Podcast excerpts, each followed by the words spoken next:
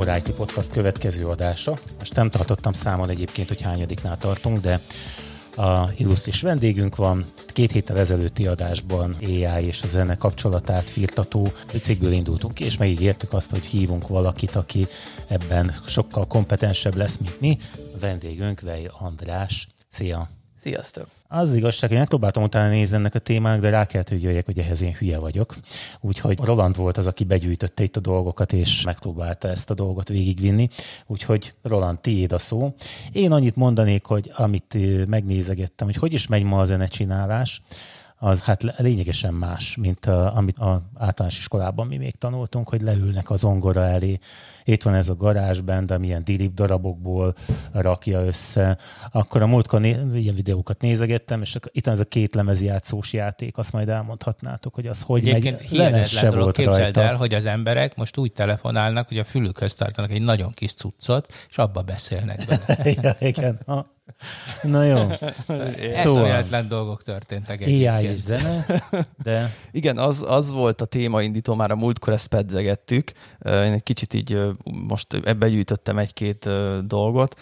Nem tudom, hogy ki emlékszik rá, volt tavaly az Eurovíziós Dalfesztiválon egy, egy dal, ami mindjárt bejátszom a refrént,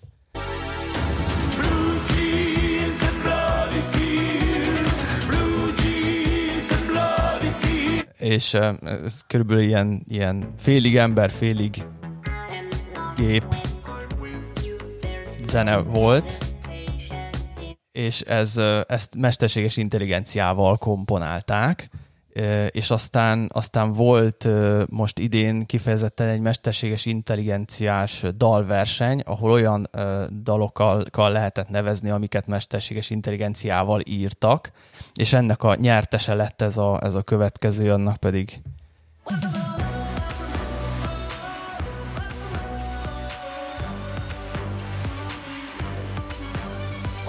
Tehát ennek az a címe, hogy The World is Beautiful. Pontosabban nem, mert az a címe, hogy Beautiful the World. Szóval uh, vannak benne ilyen érdekes... Uh, Költői fordulatok. Uh, igen. Bagok. Tehát aki figyeli egy kicsit a szöveget, ilyen néha ugyanazokat a szavakat ismételgeti, meg hogy... Of the earth has arrived. De szerintem a, rádió hallgatók nagy részének nem nagyon igen, tűnne fel. Hogy igen, ez... igen, és ugye ennek az volt még a különlegessége például, hogy, hogy tehát, hogy ahogy született ez a dal, ugye ők azt mondták, hogy egyrészt a szöveget azt a mesterséges intelligencia írta, illetve hangmintát, például van benne egy ilyen, ilyen hang, hogy És, és erről angolra azt mondták, hogy ez koalának, tazmán ördögnek és kokoburának a, a hangjából valahogy valamilyen mesterséges intelligencia állította elő. És, és aztán utána emberek énekelték föl, és, és stb. stb. És van még itt a tartalomban egy, egy interjú részlet, amit majd angolul lesz, de majd mindjárt itt lefordítjuk a lényegét aki, annak, aki nem érti to it all week. Now, Michael, you're a singer and a songwriter. Doesn't it slightly hurt your soul a little bit to know that all that hard work that you do can just simply be done by a computer now? If you knew how much we rely on computers in the music studio, it would blow your mind. Most people, 99.9% of the, of the music you hear today has been touched by computers in some way, shape, or form along the way.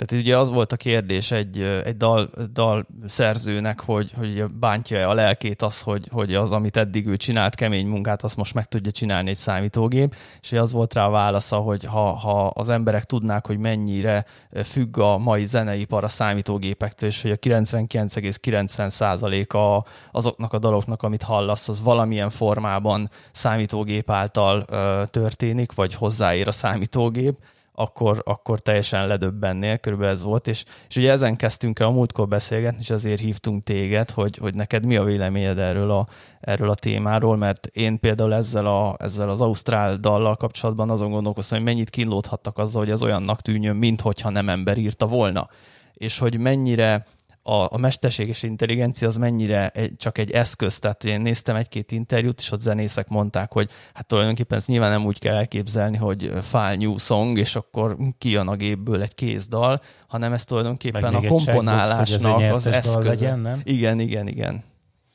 Igen, nagyon izgalmas ez az egész téma, és tök fura, hogy, hogy mivel ez az egész AI témakör most egy ilyen hot topic a, a, a technológiai világban, ezért most, most ennek ez a zenei vonulata is egy csomó figyelmet kap. Én ahhoz tudnám hasonlítani, vagy egyelőre amit látok, hogy egyrészt ez egy nagyon kísérleti stádiumban lévő, tényleg még egy ilyen, egy ilyen baby stádiumban lévő dolog, a legtöbb előadó és a legtöbb ö, zeneszerző úgy látom, hogy, hogy még úgy keresi, hogy ezt hogyan lehet beilleszteni az ő, az ő ö, munka menetükbe, vagy a, vagy a szóval a workflow-ba. Egy kicsit olyan nekem ez, mint amikor megjelent mondjuk az első szintetizátor mit tudom én, 40-es, 50-es években. És akkor, um, és akkor rájöttek, hogy ez tök vagány dolog, hogy tudnak um, analóg elektronikával hangokat utánozni helyel közzel, és egy darabig arról szólt a játék, hogy, uh, hogy minél inkább hasonlítsanak ezek a hangok a, a valódi hangszerek, meg a valódi világban létező hangokhoz, aztán meg rájöttek, hogy, hogy, hogy, hogy igazából nem is nagyon hasonlítanak, főleg az analóg szintetizátorok hangjai, viszont, viszont van egy olyan hangjuk, ami egy külön saját érdekes eszköztár is. Ugye a, a 70-es, 80-as évekre egy, egy egészen új zenei hullámot indított el a szintetizátorok használata, és nem is akartak már a, a valódi akusztikus hangszerekre hasonlítani, és, és teljesen új új ö, zenei irányokat ö, határozott meg, amik így napjainkig ö, most már majd, hogy nem uralják a, a könnyű zene világát. Szóval nagyon izgalmas, hogy ez egy eszköznek indul, talán most azzal a célral a legizgalmasabb, hogy vajon átveszi-e, vagy ez a,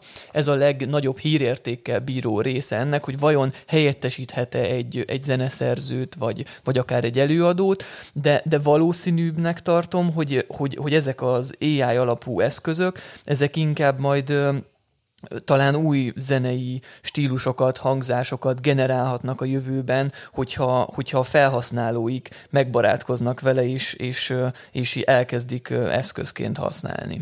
De tulajdonképpen mindig a kísérletezés az, ami, ami kihozza az ilyen érdekes dolgokat, nem? Tehát, hogy, hogy ugye volt ez a Moog Modular, amivel ott a, nem tudom, volt ez a Donna Summer szám, amivel uh, talán berobbant ez az egész, és ugye ott is az volt, én hallottam egy interjút a, a, ezzel a Giorgio Moroder. Igen, igen, és ő mondta, hogy, hogy így, hát mutatták neki ezt a hangszert, vagy eszközt, és akkor így aki, aki készítette, hogy így hát mit tud, és akkor tudott egy-két unalmas dolgot. Aztán, amikor magára hagyták a technikussal őt, hogy mit tud még ez egyébként, akkor ott elkezdtek vele játszani, és akkor derült ki, hogy, hogy érdekes dolgokat tud, de hogy ezek a kísérletezések, és ugye Láttam én olyat is, amikor valaki még régen ilyen gépzenével próbálkozott, de hát az nem volt zene, amit ő csinált, azok csak hangok voltak.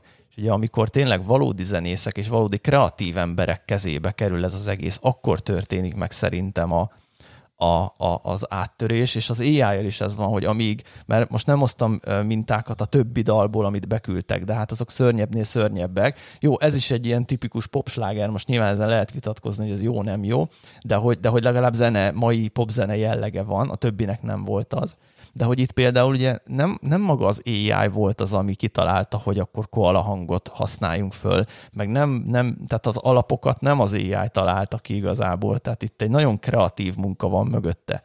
Igen, amit a levegőben van, az az, hogy lehet történhet egy olyan paradigmaváltás ebben, hogy, hogy technológiát már nem eszközként használ az ember, a kreatív ember, hanem vajon maga a technológia válhat-e a kreatív géniusszá az egész workflow mögött, és hogy ő például azáltal, hogy ugye AI is nem csak egy egyszerű machine learning um, algoritmus, vagy akármi, ő megtanulhat-e érdeklődni, tanulni, tanítani magát, és az egész egy olyan automatizált folyamattá válhat-e, amiben a végén már embernek nem kell beavatkoznia, és mégis ember számára, mert ez is izgalmas, hogy ugye ez egy fura dolog, hogy akkor egy gép gyár, de nem gépeknek zenét. Valószínűleg a gép tök uh-huh. egyszerűen tudna, valószínűleg ezeket a zenéket, ha más gépek analizálnák, akkor a, a gép már érteni és élvezni, elmenne a gép diszkóba táncolni rá. De ugye ez a fura, hogy ugye ember emberek hallgatják az ő, az ő hibás figyelmükkel, meg az ő hibás, meg furcsa gondolkodásukkal, és ez, ha az a kérdés, hogy hogy, ez a, hogy ezek a mostani ismert mesterséges intelligencia technológiák, ezek, ezek a közeljövőben képesek lesznek-e ember számára igazán élvezetes zenéket előállítani emberi beavatkozás nélkül, akkor, akkor szerintem ettől még azért baromi távol vagyunk. És te, mint zenész, milyen potenciált látsz mondjuk a saját munkádban, hogy esetleg használnál a jövőben ilyet, vagy mire használnád? Próbáltál-e már használni? Ö, az én workflow, meg, meg az én stílusom, az, az egy viszonylag hibrid dolog. Én nagyon sok akusztikus hangszert, nagyon sok ilyen a könnyű zene ö, korának legeleiről származó ilyen old school dolgot használok, de, de maga a platforma, mint dolgozok, az, az, az, egy, az egy Apple szoftver, és, és maguk ezek a szoftverek is elképesztően sok egyre intelligensebb eszközzel bírnak, és nagyon sok külső szoftvergyártó szállít még be olyan pluginokat, amik, amik különböző nagyon izgalmas funkciókat látnak el. Ezek intelligensen analizálnak például egy, egy hangfájlt, és mondjuk, hogyha, hogyha van egy hiba egy felvételben, egy, egy pattanás, vagy, egy, vagy a digitális egy órajel kimaradás miatt egy, egy szünet a felvételben, ilyesmi, akkor, akkor ezeket például nagyon ügyesen megtalálják, vizuálisan érthetővé teszik számomra, hmm. és, és kijelölöm, és azt mondom, itt is azért be kell általában avatkozni, tehát hogy teljesen magá magára hagyom, akkor azért, akkor azért van, hogy több kárt tesz, mint amennyi haszna van, de ha egy picit beavatkozol, és megtanítod neki, hogy mi az, ami már hiba, és mi az, ami még nem, akkor ügyesen kiszűri ezeket. Ezt egyébként hmm. már azért a 90-es évek közepe vége óta ö, használják ezeket, a, ezeket az algoritmusokat, meg egyébként ö, baromi sok ilyen eszköz van még a Ugye ez, amit hallottunk, hogy összeszedtek ilyen-olyan hangmintákat, és abból generáltattak vele egy, egy hangszínt, amit aztán megszólaltatott gyakorlatilag egy, egy, egy szintetizátor, tehát ő írt egy, egy digitálisan megírt melódiát, egy dallamot, és aztán, és aztán ez, ezzel a hangszínnel lejátszatta, vagy elénekeltette. Azért tulajdonképpen a samplerek azok nagyjából ezt, ezt tudják már, és ez, és ez egy ilyen 80-as évekbeli technológia, annyi, hogy most ez már olyan szinten van, van, hogy nagyon részletes és nagyon random inputból tud generálni valami, valami olyan hangszint, valami olyan outputot, ami, ami azért meglepő tud lenni. Tehát azért a samplernél ott nagyon egyszerű volt az input-output közötti összefüggés, és azért nem volt közte annyi ö, processzálás, amit, amit nem is értettél. Azért itt már most annyi paraméter tudsz betáplálni ebbe a cuccba, hogy egy kicsit random, ami kijön belőle, és e, itt ez az a pont, szerintem ez a randomitás az a pont, ami nagyon izgalmas lehet a zeneszerzőknek, mert, mert végül is a mi kreativitásunk is egyfajta ilyen random keverése, ami, ami, ami mi észlelt, meg megtanult mintáinknak, és, és ebből sül ki valami izgalmas és, és ahogy egy gép tudja az ő által észlelt mintákat random keverni, abból meg, abból meg valószínűleg tök más ötletek jönnek elő, mint amit egy ember kutyul össze a fejében. Uh-huh. Ja, hát szerintem, szerintem valahol ez a, ez a lényege az ügynek a mai állás szerint, ugye, hogy a, a ma, amit mesterséges intelligenciának hívunk, azok azért mind szigetrendszerek, tehát valamiféle e, mély tanulásos rendszerrel megtanítanak valamit. Most itt nem mutattuk csak ezt a pop vonalat, de hát azért tudjuk, hogy ott a MuseNet, meg van egy csomó oldal, mindenkinek javaslom, hogy nézzen utána, ahol mondjuk Bach és Chopin darabokat kevernek, és állítanak elő egy új zenét egy ilyen deep learning algoritmussal, vagy éppen híres előadók, Sinatra, Elvis Presley hangjait, hangmintáit beletáplálják, nem tudom hány millió dalszöveget, és akkor ír egy Elvis Presley számot, és rendesen Elvis adja elő Elvis hm. hangon. Tehát azért vannak nagyon érdekes kutatások, de ezek valóban mind arról szólnak, hogy van egy, egy machine learning az elején, és akkor ebből csinál valamit, az, hogy mit, ugye az, a, az, az most az új kutatás tárgya, tehát az összes ilyen fekete boxon alapuló ö, tanulási algoritmus, meg ezek a neurális hálóknak Ugye az az érdekességük, hogy ott van egy elvárt kimenet, közben parametrizáljuk mindig a bemeneteket, és akkor megtanítjuk, hogy így körülbelül mi a, mi a helyes gondolkodás. És ő valóban egy idő múlva, ha nagyon sokat rátanítasz egy ilyen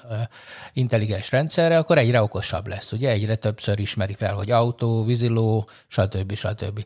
És ugyanezt természetesen itt, itt már nincs különbség az, hogy zene, festmény, Ugye, hogyha megnézitek a, azt, a, azt az oldalt, hogy ez nem egy valódi ember, nem tudom, láttátok-e, eszméletlen jó emberarcokat, nem létező embereket generál. Ja, igen, igen. Ugyanez van macskákban, meg, meg molekulákat állít elő, de hogy ez mindez a, ez a logika, és az, amit Andris is mondott, hogy, hogy ez emögött még nincs ott az általános intelligencia, és szerintem mindenki ugye erre vár, és valahol ezt keresi, csak egy csomóan ugye nem fogalmazzák ezt meg, hogy az általános mesterséges intelligencia, akitől rettegni kell, ugye ez, a, ez az új tapasz, hogy a na az majd aztán izé, az majd aztán amikor életre kell és átveszi Igen, a hatalmat. mert hát ugye a, a az, a, a mesterséges intelligencia, az általános mesterséges intelligencia, na az már tudja. Tehát amikor leül zenét írni, akkor ő már látta az Eiffel-tornyot, már olvasta Csehovot, értitek? Tehát az, az már ugye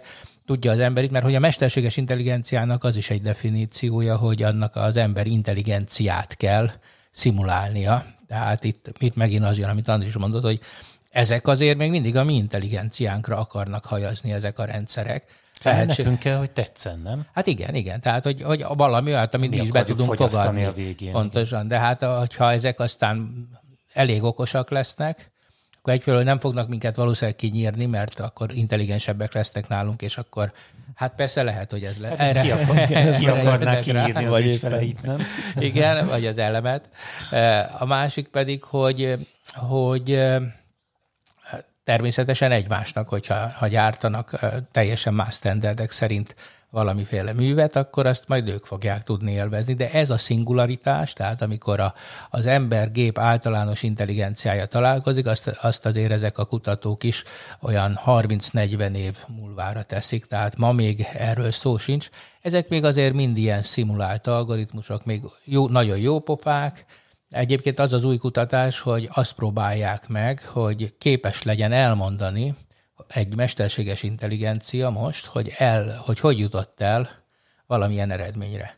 Hm. Ugye, mert most itt van nekünk egy nagy gondunk, hogy betáplálunk valamit, a mesterséges intelligencia elmondja, hogy macska, és fogalmunk sincs, ugye, mert ez egy fekete doboz, uh-huh. fogalmunk sincs, hogy ő hogy jutott el arra a következtetésre, hogy macska. Vagy például miért ezt a hangmintát állította elő, ezt ugye nem tudjuk, mert Igen. maga a, a, a deep learning algoritmus ezt nem teszi lehetővé, és most én, ahogy olvasgatom, ez egy komoly kutatási terület, hogy próbáljuk meg megtanítani a mesterséges intelligenciát, hogy magyarázza el nekünk, hogy hogy jutott arra az eredményre, amire jutott.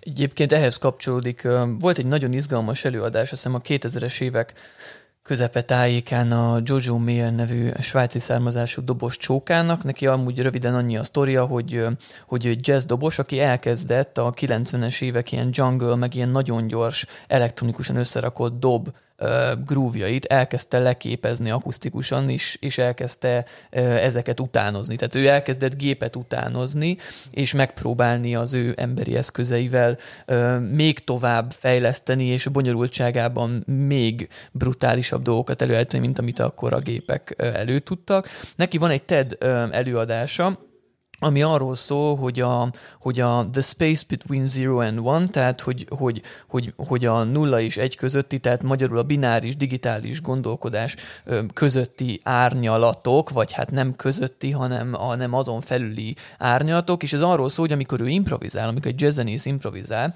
akkor ugye másodperce töredékei, másodpercek töredéke alatt kell elképesztő mennyiségű döntést meghoznia, borzasztó sok idegszálon mindenféle dolgokat eszközöket irányítania. És ez egy olyan tulajdonság, amit még az agykutatás nem jutott el oda, hogy fel tudjon igazán térképezni, hogy hogy a fenébe és mi alapján dönt el egy, egy zenész mondjuk improvizáció közben ennyi mindent egyszerre. Hiszen ez tök izgalmas lehet most ez az AI technológia abban, hogy, hogy ehhez egy picit közelebb közelebb kerüljünk, hogy tulajdonképpen ezeket a döntéseket, amiket sokszor most úgy nevezünk, hogy ösztönös döntések, amiket nem nagyon tudunk hová tenni, meg mint hogyha nem, nem, nem racionális gondolatok ö, alapján születnének meg, hogy ezek honnan jönnek, és, és az agy vajon honnan szedi az információt, és, és mi alapján alakulnak ki ilyen, ilyen ösztönös reakciók, meg ilyen hipergyors hmm. döntések. Tehát lehet, hogy az AI az segít majd megérteni magunkat, és azt, Aha. hogy hogyan improvizálunk például, ez nagyon érdekes. Aha.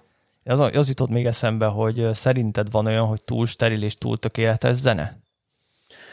Hát, hogyha a zenére, mint ilyen funkcionális eszközre tekintünk, akkor ez, ez mindenképpen a felhasználási környezettől függ. Tehát, hogy, hogy például van az a hajnali kettő és hat közötti tök fekete, nagyon steril kocka terem, amiben nem látok semmit, és üvölt egy négynéledes lábdob, és az pont elég.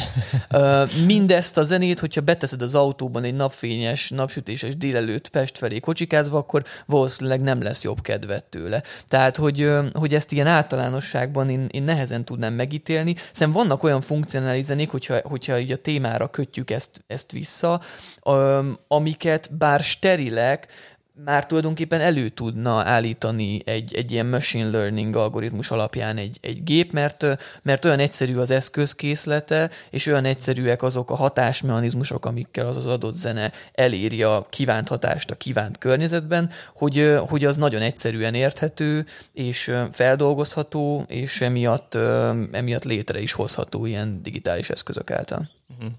Mert arra is gondolok, amit mondtál, hogy ugye használjátok a számítógépet arra, hogy a hibákat kiavítsátok a felvételekben. Tehát ugye nyilván élőben egy ember nem, szinte nem képes úgy játszani, hogy minden mindig tökéletesen hibátlan legyen. Viszont ezek az eszközök meg azt eredményezik, hogy a, a lemezboltokba és a rádiókba eh, kikerülő hangfelvételek már gyakorlatilag tökéletesek, vagy közel tökéletesek. Tehát emiatt eh, nincs egy ilyen tehát hogy nem távolodott el egy kicsit a felvett zene az élő zenétől, és hogy hol van ez, amikor már túl, túl tökéletes minden, és... Nagyon érdekes, mert most ezek az úgynevezett producerek és, és zeneszerzők és, és mindenféle szakemberek, akik a zené, zenék gyártásán dolgoznak, tulajdonképpen azon dolgoznak naphosszat, hogy megpróbálják minél hibásabbra csinálni az egyébként tökéletes zenéket. Tehát a, azok az elektronikus alapokon nyugvó mainstream pop zenék, amiknek a nagy részét, vagy ami a rádiós lejátszások nagy részét adja, ezekben, ezekben az a trúvá, és azok azért válik az egyik jobb számá a másiknál, mert valahogy jó arányban sikerült olyan hibákat csempészni mm. a felvételbe, ami az emberi fül számára kedves. Na most azért hozzá kell tenni, hogy ezt nagyon régóta tudják, hogy, a, hogy a, az analóg elektronikus eszközöket is azért szerették, meg azért szeretik a mai napig, nem csak szintetizátorokat, hanem más a, a hangot, meg valószínűleg a fényt, meg mindenféle dolgokat moduláló cuccokat, mert ugye hibásan működtek, és valamiért a, az ember érzékszerveinek ez egy kedves dolog, hogy, hogy folyamatosan hibák vannak, és valami, valami miatt ezt mi izgalmasabb, összetettebb információként dolgozzuk fel, mint egy, mint egy tökéletes infót. És azért a, a digitális szoftverek ezt próbálják emulálni, tehát például azok a zeneszerkesztésben használatos ö, szoftverek, amik egy meglévő vasat, egy valódi analóg elektronikus ö, áramkört ö, emulál, használnak, ezekben vannak ilyen, hmm. ilyen bias algoritmusok, és ezeknek a mértékét te állíthatod, hogy te mennyire szeretnéd, és megdöbbensz rajta mindig, amikor csinálsz egy ilyen összehasonlító tesztet az eredeti cuccal, hogy az eredeti cucc mennyivel szarabb, úgymond, tehát hogy mennyivel több benne a hiba, de valamiért ami az igazán sikeres eszközök a zeneiparban mégis kitartottak, és a nagy stúdióban még mindig ott vannak ezek, a, ezek az eredeti analóg cuccok, hmm. mert ezek a hibák, ezek valahogy jól, jól hibásak. Szóval ez egy nagyon fura dolog, és ezt eldönteni, hogy mi jól, mi jól hibás, és, és mekkora mennyiségre van szükség a hibákból, hogy, hogy ez egy szeretetű dolog legyen, ez baromi nehéz, és ez, ez, a, ez a producereknek az egyik fő kihívása ma. Például egyébként jó, jó példa a, nem tudom, a tavalyi vagy tavaly előtti Lady Gaga lemezen, hogy egyébként az amúgy is egy nagyon akusztikus lemez az ő korábbi dolgaihoz képest, de például meghallgatod az éneket, amit már, amit már ami ugye a legfontosabb része a zenének, és mondjuk már a 90-es években lehet, hogy korábban is megvoltak az eszközök, hogy tökéletesre hangoljanak egy ének felvételt, tehát hogy magyarul mindig tökéletesre uh-huh. legyen intonálva, stb. És, és most az a trend, és ez a lemez is erre példa, hogy az például szerintem úgy, ahogy van naturba lett hagyva, tök sok helyen félre intonál az énekes, és baromi jól énekel. Tehát, hogy uh-huh. úgy intonál félre, hogy mégis imádod, mégis ez adja az ízét, a karakterét, és ezt már megmerik csinálni egy full mainstream pop albumon is, ami, ami korábban esetleg csak alternatívabb cuccokon volt így tetten érhető. Tehát itt mondjuk, ha a mesterséges intelligenciára visszatérünk, és azt próbálunk használni, akkor itt is kvázi az a cél, hogy hogyan tud az, a tökéletlenségeket, az emberi és fizikai tökéletlenségeket a legélethűbben utánozni, hogy, hogy ez, egy, ez egy paraméter lehet, és ez gyakorlatilag egy cél egy ilyennél, tehát hogy igen, akkor, akkor tényleg van olyan, hogy túl tökéletes zene, és hogy nem, az ember számára az már nem, nem jó. De ez, ez régóta megvan egyébként a 90-es években, amikor ez a Cubase megjelent, én legalábbis akkor láttam először, és uh, már akkor, amikor összeolvastam róla, ott volt ilyen humanizálásnak hívták mm-hmm. ezt, a, amiről beszéltek. Tehát, hogy, hogy már ennyire nem gondoltam, hogy, hogy fontos szempont lenne. És arról egyébként mit gondolsz, hogy itt van például az énekesek Photoshopja, nem tudom a nevét, te biztos tudod, amikor ugye a, a, az énekhangot a helyére rakják, a hamisan mhm. éneklőket. Igen, hát a Cubase-re visszatérve ez a Melodyne nevű szoftver volt, azt hiszem először, Aha. ami ezt csinálta, hogy hogy, hogy tökéletesre rakosgatta a hangot. Igen, ha.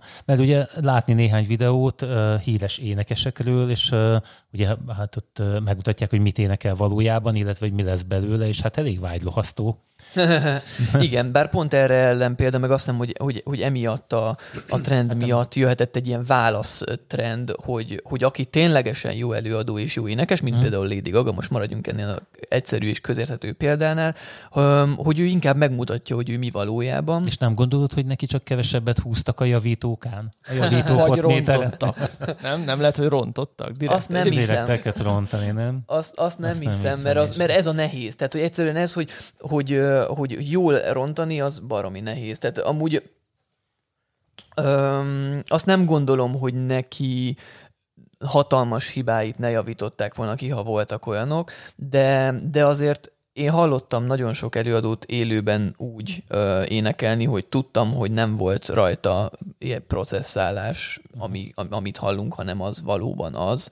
És azért, ö, és azért itt nagyon elválik, hogy ki az, aki baromi jó, és ki az, aki tényleg nagyon jól énekel, meg ki az, aki csak elmímeli. Most ugye egy komplett trend van a, a trapben, és, és nagyon sok ö, ö, popzenei stílusban, hogy gyakorlatilag ilyen, ilyen vokódereket használva egy félig meddig egy szintetizátort hallunk, félig meddig egy emberi hangot, igazából egy emberi hang által modulált szintetizátort hallunk, ami mellé be van párhuzamosan keverve egy pici az eredeti hangjából is a csókának, hogy legyen egy kis karaktere. Ugye egy ilyen előadó az általában, hogyha, hogyha ugye azt mondanák itt a szép asszony, hogy asztalnál meghalna. Tehát, hogy ez a, hogy ez a oda kerülne veled szembe egy akusztikus környezetbe, hogy na akkor énekeld el a dalodat, és hát, hát az rettenetesen uh-huh. nevetséges lenne. Tehát neki karakterükké vált, és gyakorlatilag az ének hangjukkal egybefor teljesen a, ez a technológia és ez a digitális szint is cucc, amit hozzátesz.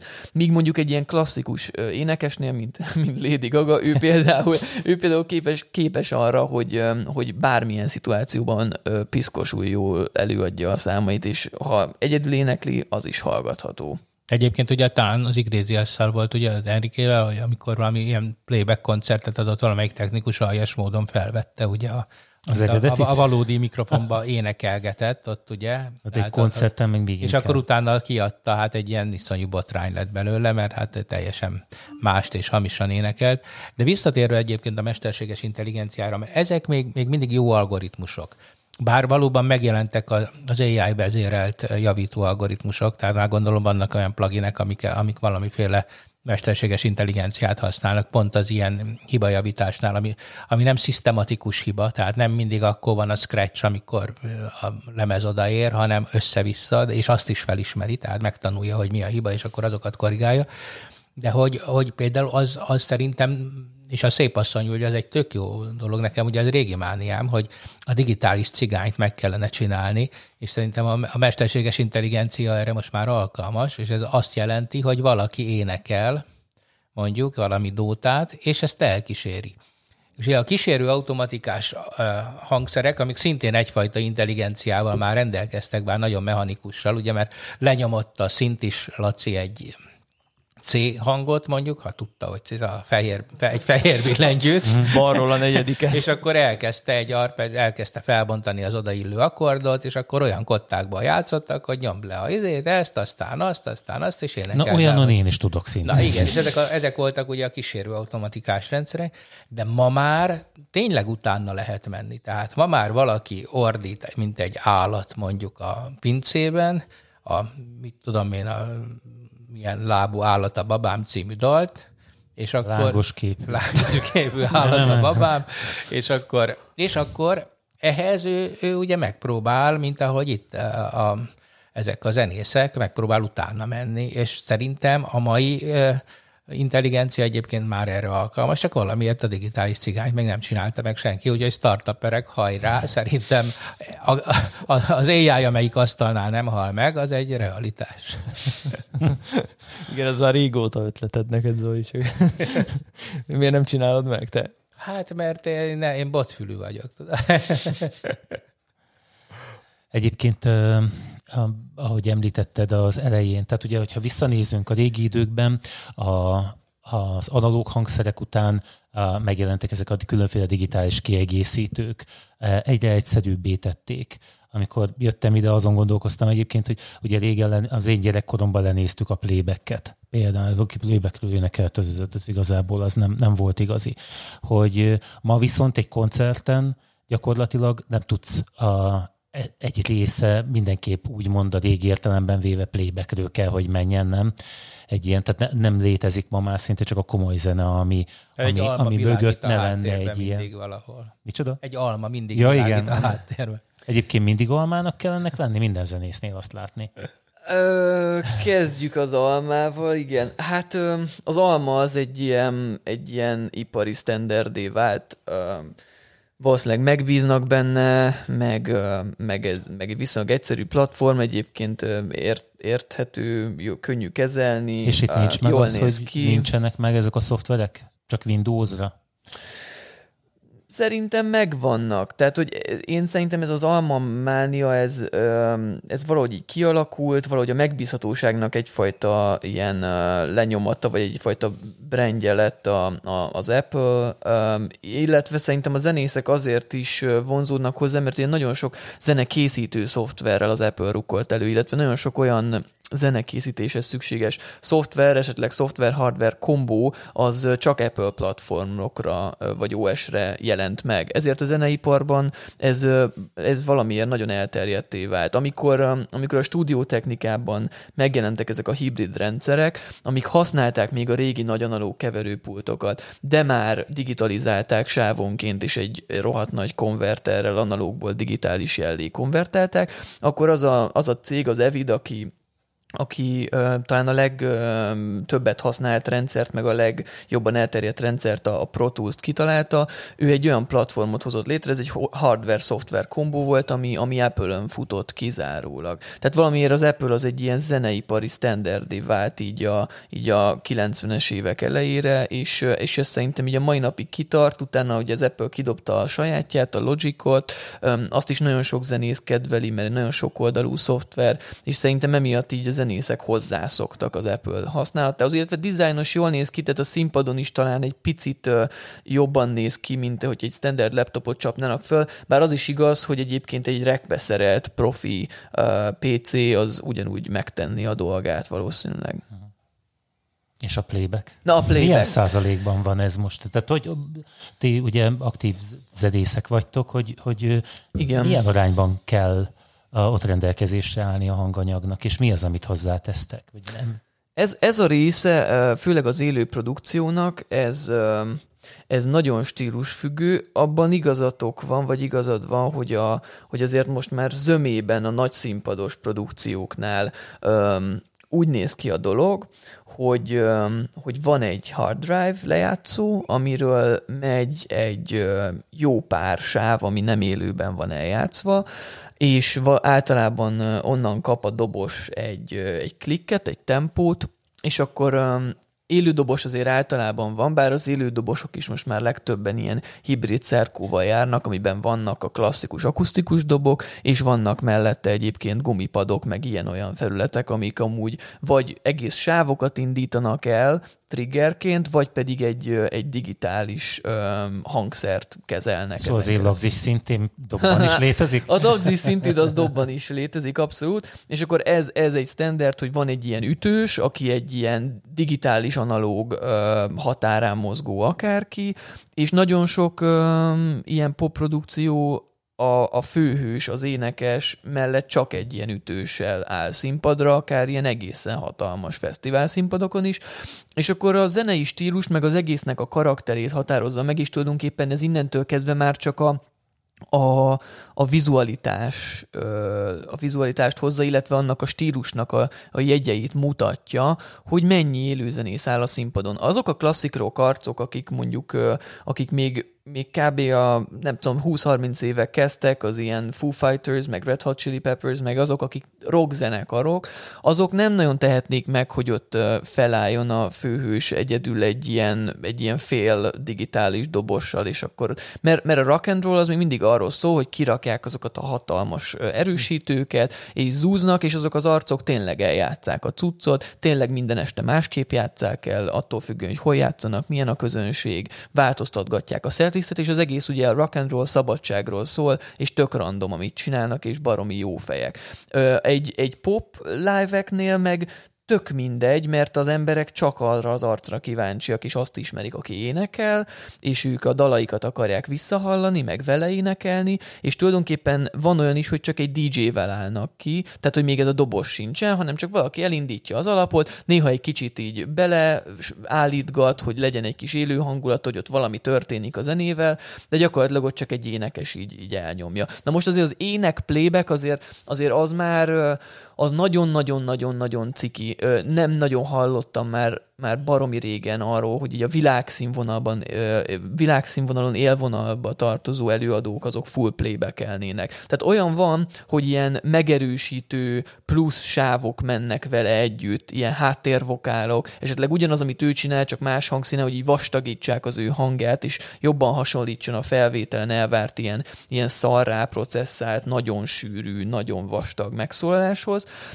de azért azért általában az elvárás már, hogy, hogy az tényleg ő legyen. Tehát az embereknek az leesett, hogy azért ez, ez nem kóser mondjuk, mint egy ilyen, egy ilyen Iglesias koncerten, hogy oda mennek a kedvencüket hallgatni, és nem őt hallgatják. Vagy, vagy lehet, hogy őt hallgatják csak a stúdióból, szóval hogy az, az azért nem annyira nagy élmény. De egyébként ez egy kis adalék, hogy itt Egerben is volt egy híres popstar, koncertje, és ugye pont ott voltam, mert ismertem a technikust, aki vezérelte. Azért nem mondom a nevét, mert még úgy járna, mint Horger Antal úr, hogy emlékszünk rá, pedig nem érdemli meg.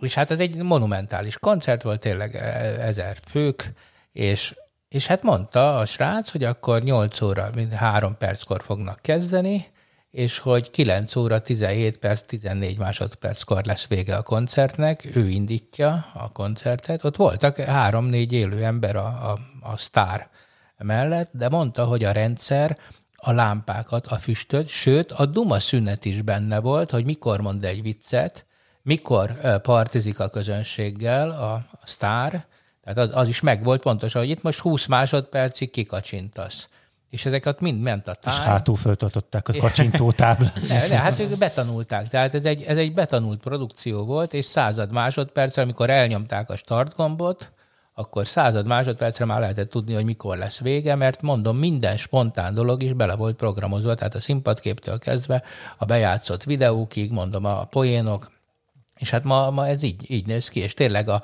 tehát zeneileg nem volt egy értelmezhető történet, de hát a közönség nyilván pont a dalokat, meg a, a, uh-huh. a sztárt. Hát ami oda mentek, azt Igen. kapták. És, ja, és úgy gondolták, hogy baromi jót kaptak, és mennyire spontán van. Egyébként uh, én nagyon sok olyan, olyan uh, világhírű produkció mögé láttam be mindenféle ilyen, ilyen um, technikai oldalról, uh, amikről azt gondoltam volna, hogy minden meg van tervezve, és timecode alapú, és automatizált, és, uh, és ez most baromira produkció függő, hogy, hogy ki mit szeret. Szóval van egy csomó arc, aki még a mai napig a klasszikus hangulatot szereti, hisz abban, hogy attól lesz az előadás. Az, ami, hogy benne van az estében egy ilyen kis egy ilyen kis random dolog, hogy, hogy a számsorrenden is változtat, és valódi zenészei vannak, akiknek, hogyha, hogyha csettint egyet, és feltesz egy, egy, egy, egy, mutat egy számot, akkor már tudják, hogy most mikor váltanak, és akár számon belül is variálják a struktúrát a közönség reakció dinamikájában. Igen, mert ugye ha ez az improvizálás teljesen megöli akkor, amit, amit mondasz, nem? Nem a mostán, nem, hanem ezek a, a fix rögzített. Abszolút, abszolút. Programok. Ez viszont egy biztonsági játék,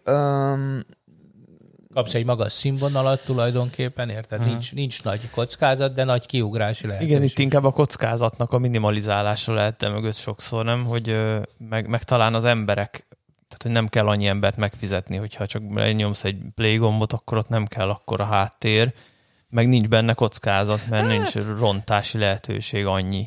Igen, bár szerintem a technikai kockázat az, az, az nem különbözik nagyban, mert mind a kettőben a végén baromi bonyolult rendszerek vezérlődnek. Azért a zenészek, tehát hogy arról már nem beszélhetünk, hogy, hogy egy profi session bandában kockázat lenne, hogy, hogy ember játsza el, és nem egy hard drive-ról megy a felvétel, mert, mert elképesztő profizmus van egyébként, meg hogyha egy-két hang mellé megy, az senki nem fogja meghallani. Inkább az, hogy az előadónak az előadói kvalitásai múlik az egész, hogy ő mennyire tud jó dönteni döntéseket hozni, és mennyire tudja lereagálni gyorsan a szituációkat. Ha van egy igazán tökös előadónk, akkor az baromi sokat hozzáad a koncerthez, amikor van egy technikai gigszer, és azt így lereagálja. Mert rögtön az emberek azt mondják, hogy ú, ez a csávó, ez itt van, ez tényleg, ez az. És elment az áram, de nyomják tovább, vagy szórakoztatják a közönséget. Tehát, hogy az egész valódivá hmm. válik.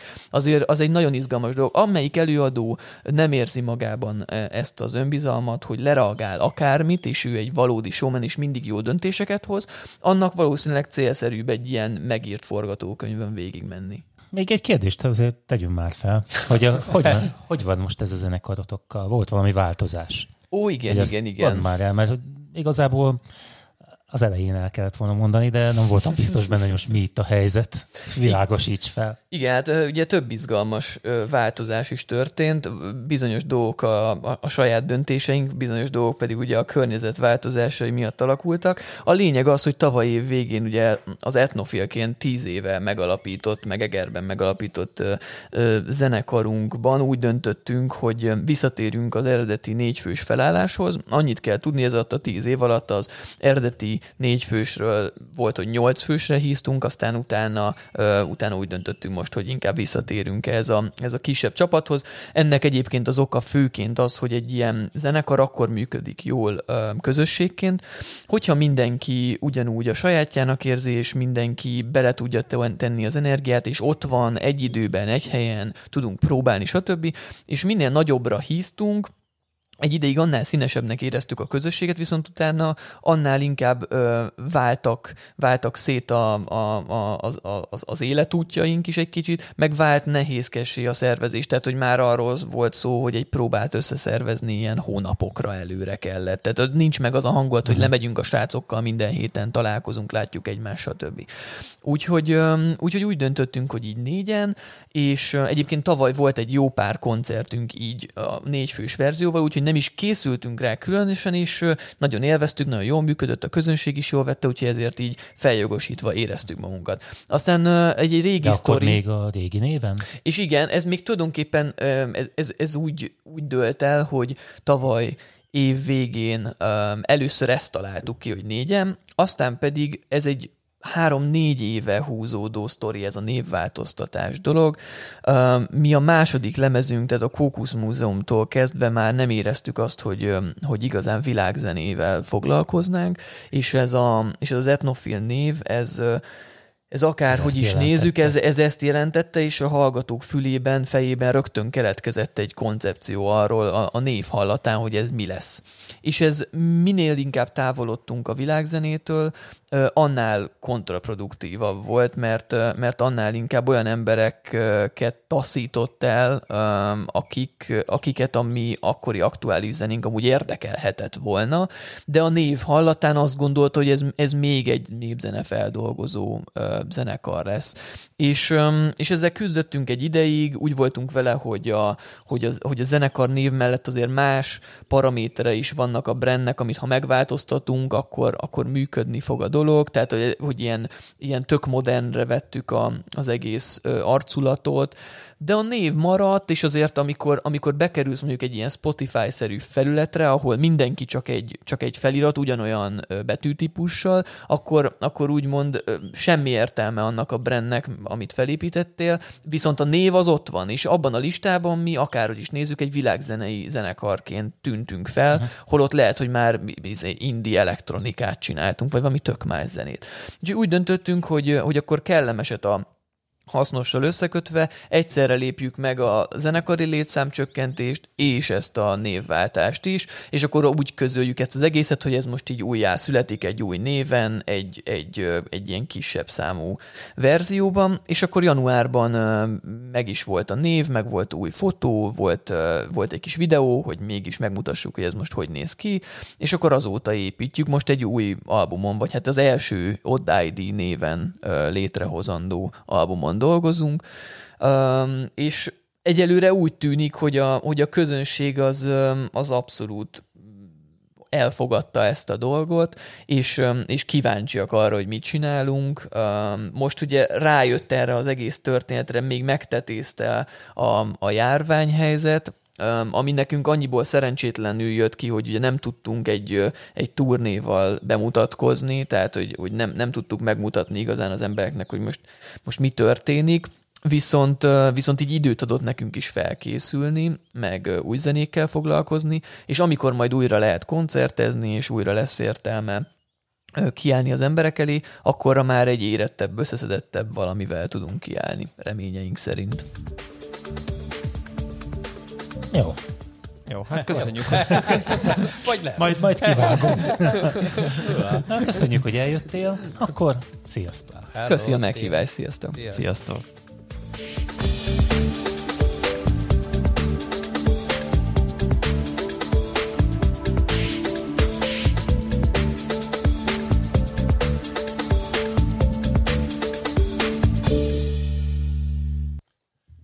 Ha ennyire dicséritek ezt a nyomorult Apple-t, akkor még ezt mondjátok meg. Na, nézd meg, az meg. Te Hogy végig képeket nézni. elmegy képernyő kimélőbe, és bazd meg nem tudod visszahozni.